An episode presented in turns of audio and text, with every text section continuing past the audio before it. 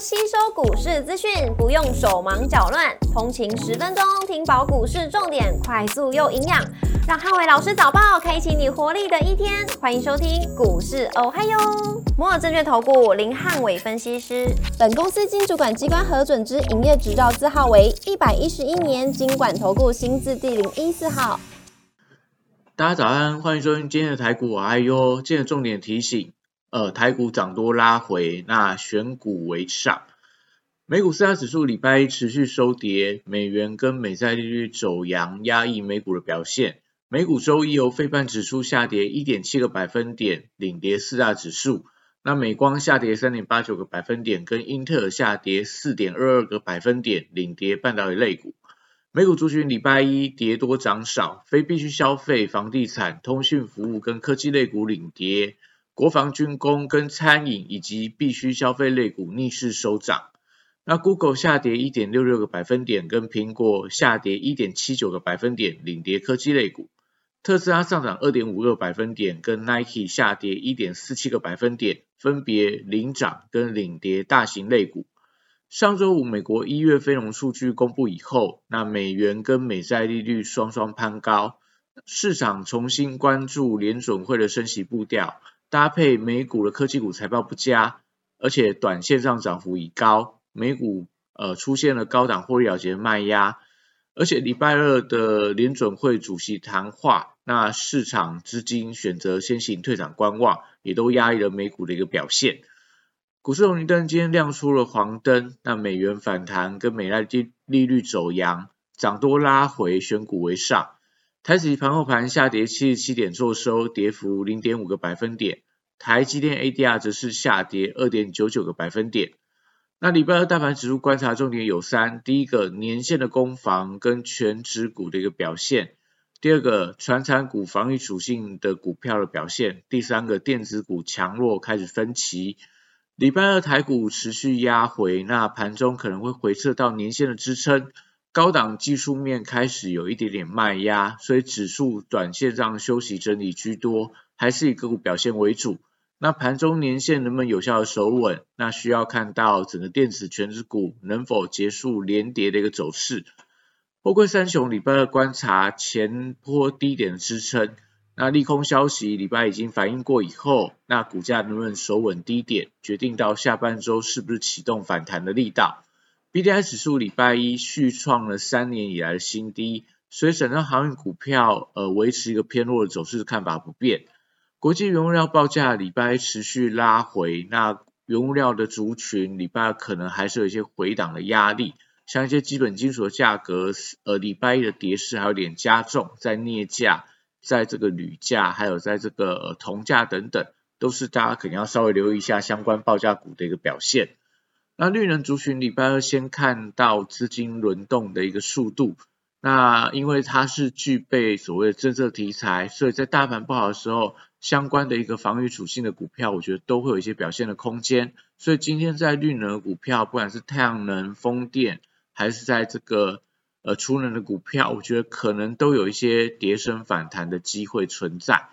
那生技股部分同样受到政策题材利多的一个加持，加上说整个防御性的属性跟大盘走势相反的，所以礼拜二整个生技股我觉得持续会吸引到整个买气的进驻，不管是在所谓的一个美食创新高，或说类似宝瑞啊这种 CDMO 的一个股票，或者是说像昨天呃反映业绩的类似这种学名药的股票，像剑桥、像南光等等。那可能都是在盘面上，我觉得还有机会维持个续强的股票。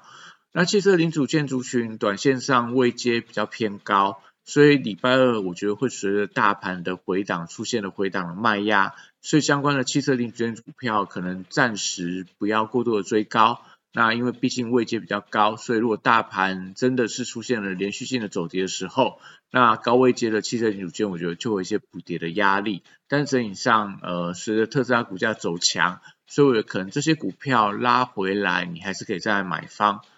航空、观光、饭店跟餐饮的股票相关的指标股重回到创高的一个轨道，像在所谓的一个饭店股的云品，连带到像金华。那旅行社类似雄狮富野，那甚至说在餐饮股票当中，类似八方云集啊、美食 KY、王品等等，那我觉得他们都是有所谓具备食衣住行的防御属性。所以如果今天呃能够开高走高，抵抗掉所谓的隔日冲卖压的话，那当然我觉得整个类似观光族群、饭店、航空等等，都还是有机会维持一个比较多方的一个格局。那礼拜二电子股持续转弱，那当然也因为短线也涨多了啦，所以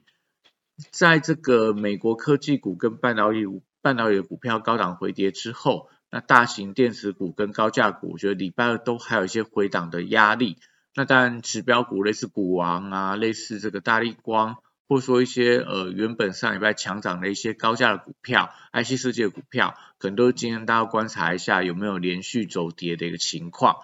那电子股因为一月份营收多数转弱，所以最近公布出来电子股的一份营收，类似稳茂，类似一些呃高价的股票，大部分都是呈现衰退的情况，所以最近都要考验到整个利空对于股价的一个测试。那特别是上礼拜来到波段高点的一些电子股，那如果说一月份营收表现不好，那当然我觉得就会有一些压抑股价表现的一个情况。台积礼拜二则是回撤到这个实线的支撑，